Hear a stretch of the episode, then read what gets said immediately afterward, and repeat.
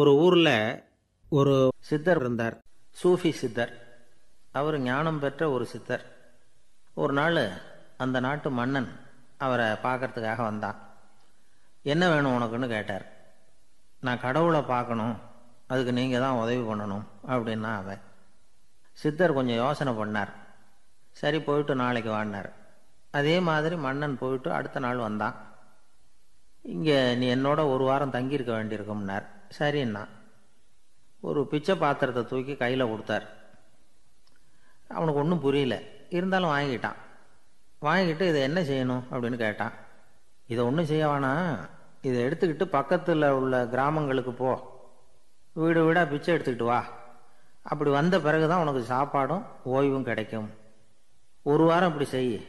அதுக்கப்புறம் எட்டாவது நாள் நாம் கடவுளை பற்றி யோசிக்கலாம் அப்படின்னார். இப்படி ஒரு சொன்னதை கேட்டதும் அந்த அரசனுக்கு அதிர்ச்சி ஆயிட்டுது. ஒரு மாதிரி ஆயிட்டான். தன்னுடைய சொந்த நாட்டில் சொந்த குடிமக்கள் கிட்ட போய் பிச்சை எடுக்கிறதா அப்படின்னு யோசனை பண்ணி பார்த்தான். அதுக்கப்புறம் மெதுவாக அவன் அந்த சித்தரை பார்த்தான். ஐயா சொந்த நாட்டிலேயே பிச்சை எடுக்கிறதுன்னா எனக்கு ஒரு மாதிரியாக இருக்குது வெக்கமாக இருக்குது நான் வேணும்னா வெளி தேசத்தில் எங்கேயாவது போய் பிச்சை எடுக்கவா அப்படின்னு கேட்டான். இதுக்கு அந்த சித்தர் ஒரு சம்மதிக்கலை. இதோ பாரு உன்னால் பிச்சை எடுக்க முடியலன்னா பேசாமல் திரும்பி அரண்மனைக்கே போயிடு. அதுக்கப்புறம் கடவுளை பற்றிலாம் பேசுறதுக்கு என்னை தேடிட்டு வரக்கூடாது அப்படின்னு விட்டார். மன்னன் தயங்கினான். இருந்தாலும் மனசை சரி பண்ணிட்டு சம்மதிச்சான். சரிங்க ஒரு வாரம் இங்கே தங்குறேன். நீங்கள் சொல்கிறது மாதிரி பக்கத்து கிராமங்களுக்கு போகிறேன் வீடு வீடாக பிச்சை எடுக்கிறேன். வர்றேன் அப்படின்னா ஒரு வாரம் தெரு தெருவாக பிச்சை பாத்திரத்தோடு அலைஞ்சான்.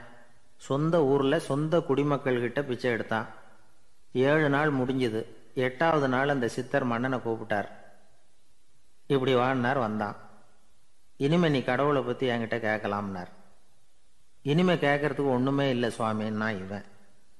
ஒரு வார காலம் பிச்சை எடுத்த பிறகு தான் கடவுளை காண முடியும் அப்படின்னு நான் கனவு கூட காணவில்லைன்னா. அப்படின்னா நீ பிச்சை எடுத்த காலத்தில் அப்படி என்னதான் நடந்தது அப்படின்னு கேட்டார் அவர். சுவாமி ஒரு வார காலம் பிச்சை எடுத்ததில் என்னுடைய ஆணவம் அழிஞ்சுட்டுது. அது இப்போ இருக்கிற இடமே தெரியல. இப்போ அதை காணவே காணும். பிச்சைக்காரனாக இருந்தப்போ பெற்றதை மன்னனாக இருக்கும்போது பெற முடியாதுங்கிறத புரிஞ்சுக்கிட்டேன் அப்படின்னா மன்னன்.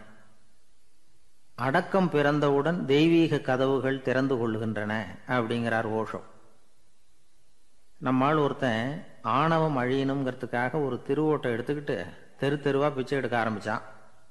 என்ன தெய்வீக கதவுகள் திறந்துதா அப்படின்னு கேட்டார் ஒருத்தர். தெய்வீக கதவு திறக்கிறதுக்கு முன்னாடியே எங்கள் வீட்டு கதவு சாத்திக்கிட்டுதுன்னா. என்னடா சொல்கிறேன்னார் இனிமேல் வீட்டுக்குள்ளேயே வர வேணாம் இதையே தொழிலாக வச்சுக்கோ அப்படின்னு எங்கள் வீட்டில் சொல்லிவிட்டாங்க சார் அப்படின்னா.